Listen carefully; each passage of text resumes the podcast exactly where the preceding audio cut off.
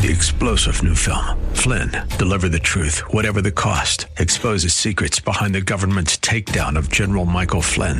Flynn knew what the intel world had been up to. He ordered the first audit of the use of contractors. This set off alarm bells. He told the truth. He was the most dangerous person for Donald Trump to hire. They had to get rid of Flynn. Flynn, deliver the truth, whatever the cost. Available now. Watch it today. Go to salemnow.com. Salemnow.com unashamed follower of Jesus Christ. I believe the Bible, I follow Jesus, and I'm not ashamed to say so. The answer is not in the next election. The answer is not in Washington, D.C. The answer to America's problems is in the pulpit and the pews of America's churches. That's what we do here daily on Bob Burney Live. We listen, we think, and then we look at the Word of God, evaluate it, and develop our worldview from God's point of view. The views and opinions expressed are those of the participants and may not be the views or opinions of the staff, management, or advertisers of WRFD. Isn't it strange how that you take two pieces of material? You can take wood, you can take plastic, you can take anything, and you can put them in any configuration until you put them perpendicular to each other and make a cross the Word of God. Read it, obey it. That is the answer to America's problems. Call 1 877 Bob Live. Bob Burney Live. Welcome to Bob Burney Live. Thank you for joining me on this Friday. And of course, on Fridays, phone lines are wide open. 877 Bob Live, 877 262 5483. Good to be back in the studio today. If you were listening yesterday, I was broadcasting live from Akron, where the Ohio Christian Alliance held their Freedom Banquet and uh, Candidates Forum. I was privileged to have two of the three uh, Republican Senate candidates on the program yesterday. I hope you were able to hear them, hear their positions, their um, defense of their attack from their opponents. Um, the third candidate was a no show. He wasn't really interested in being at the candidate forum or on my program. But two of the three uh, graciously gave me 30 minutes apiece. And uh, once again, I hope you were able to listen so that you can make an informed decision. Uh, I have no intention whatsoever of endorsing a candidate in the uh, Republican Senate primary. All three of them would be a wonderful, wonderful alternative to Sherrod Brown. Any of the three. And in fact, I think all three would do a pretty good job. Um, I would not be, I would not be terribly disappointed with any of the uh, three. So whoever wins the uh, primary coming up for the Republican um, nomination to, to to be the Republican candidate for U.S. Senate, I would be pleased. I would be pleased. I don't think any of them are bad candidates. Yeah, I think two are better than the one, but uh, anyway, I have no, I have no intention of endorsing one of the candidates. And as I said, what a great improvement over Sherrod Brown. I got a lot of updates today, a lot of news stories. I hope you can stick with me as long as possible. You may remember the name Dr. Johnson Varkey. Dr. Johnson Varkey uh, was a biology professor at Alamo Community College down in Texas. He was there for 20 years had received a lot of awards, was very well liked in the community, was well liked on campus, and until this last academic year was well liked by students. Until he got a bunch of students in one of his biology classes who were far left progressive. And this is a biology class. And Dr. Varney did the unthinkable he actually taught biology. And when it got to men and women, he dared to say that sex and gender are determined by chromosomes, X and Y chromosomes. Well, that's what biologists have agreed on for years and years and years. That is settled science.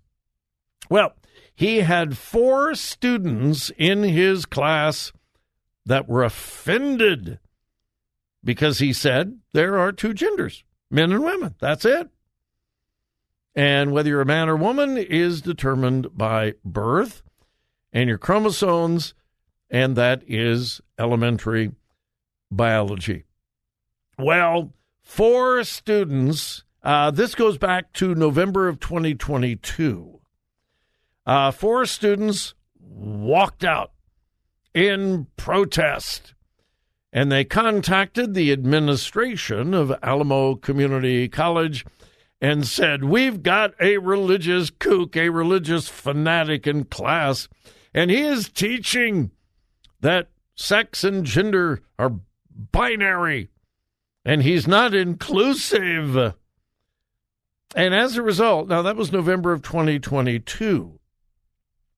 In January of 2023, the college fired him. Yeah, the college fired him. They said, quote, this is from the administration, that they had received numerous complaints about his offensive and unacceptable religious preaching in the classroom. Now, the school could not provide any proof of that other than the four students who walked out of class and said they were offended. They uh, provided no proof, no evidence whatsoever of his religious beliefs being pushed in class, but they fired him anyway. Well, First Liberty a fine Christian civil liberty organization came to his defense, and I am very happy to announce that Alamo Community College has said, "Oops, yeah, we, uh, yeah, we, uh, we, we shouldn't have fired him." And uh, obviously, they were afraid of a lawsuit, and it's pretty obvious they would have lost it because they just fired him because some radical students you know, the inmates are running the asylum, folks, when it comes to schools and higher education. Um, anyway, uh, they have changed their mind. Uh, I don't know. Uh, the article that I have in front of me does not give any kind of financial uh, decision that will be given to the professor, but he has been reinstated and he will become a, a uh, professor on the staff of the college this coming fall. That is a great, great victory. It really is. We are really fortunate to have several Christian civil liberty organizations like First Liberty, uh, the ADF, obviously, the Alliance Defending Freedom and uh, several others as well. So good for Dr. Varney. He uh, stood up for his constitutional rights and he stood up for truth. He stood up for truth and uh, he won. Sometimes you win, sometimes you lose. Dear, dear friends, some of you, a few of you, will probably remember the case of John Freshwater a teacher up in the Mount Vernon schools that was fired for basically having a Bible on the corner of his desk. Didn't open it, didn't read it, just had it there on the corner of his desk. And a student, a student complained. That case was of particular interest to me because my oldest grandson was in the class when all of this supposedly happened. My grandson said, Mr. Freshwater never pushed his religion. He never did, but he was fired. Uh, he appealed, and sadly, and to this day, I do not understand why none of the Christian civil liberty organizations would take his case. Alliance Defending Freedom, First Liberty, he tried all of them. None of them would take his case. And uh, his firing stood. Good man. Good, good, good man. So, anyway, uh, I'm grateful that this professor in Texas stood up and he has been vindicated. Some good news out of Tennessee. Yes. A new law was just signed into law by the governor, and it is indeed good news. I'll pass that along to you when we return.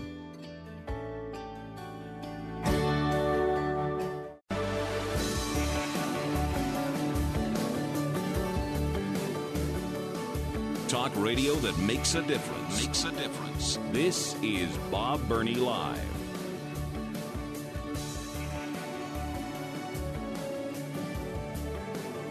Uh, by the way, those of you who are fascinated with space, as I am, always have been, I've always been fascinated with space. America is on the moon for the first time in 50 years. Here's the crazy thing 50 years have passed,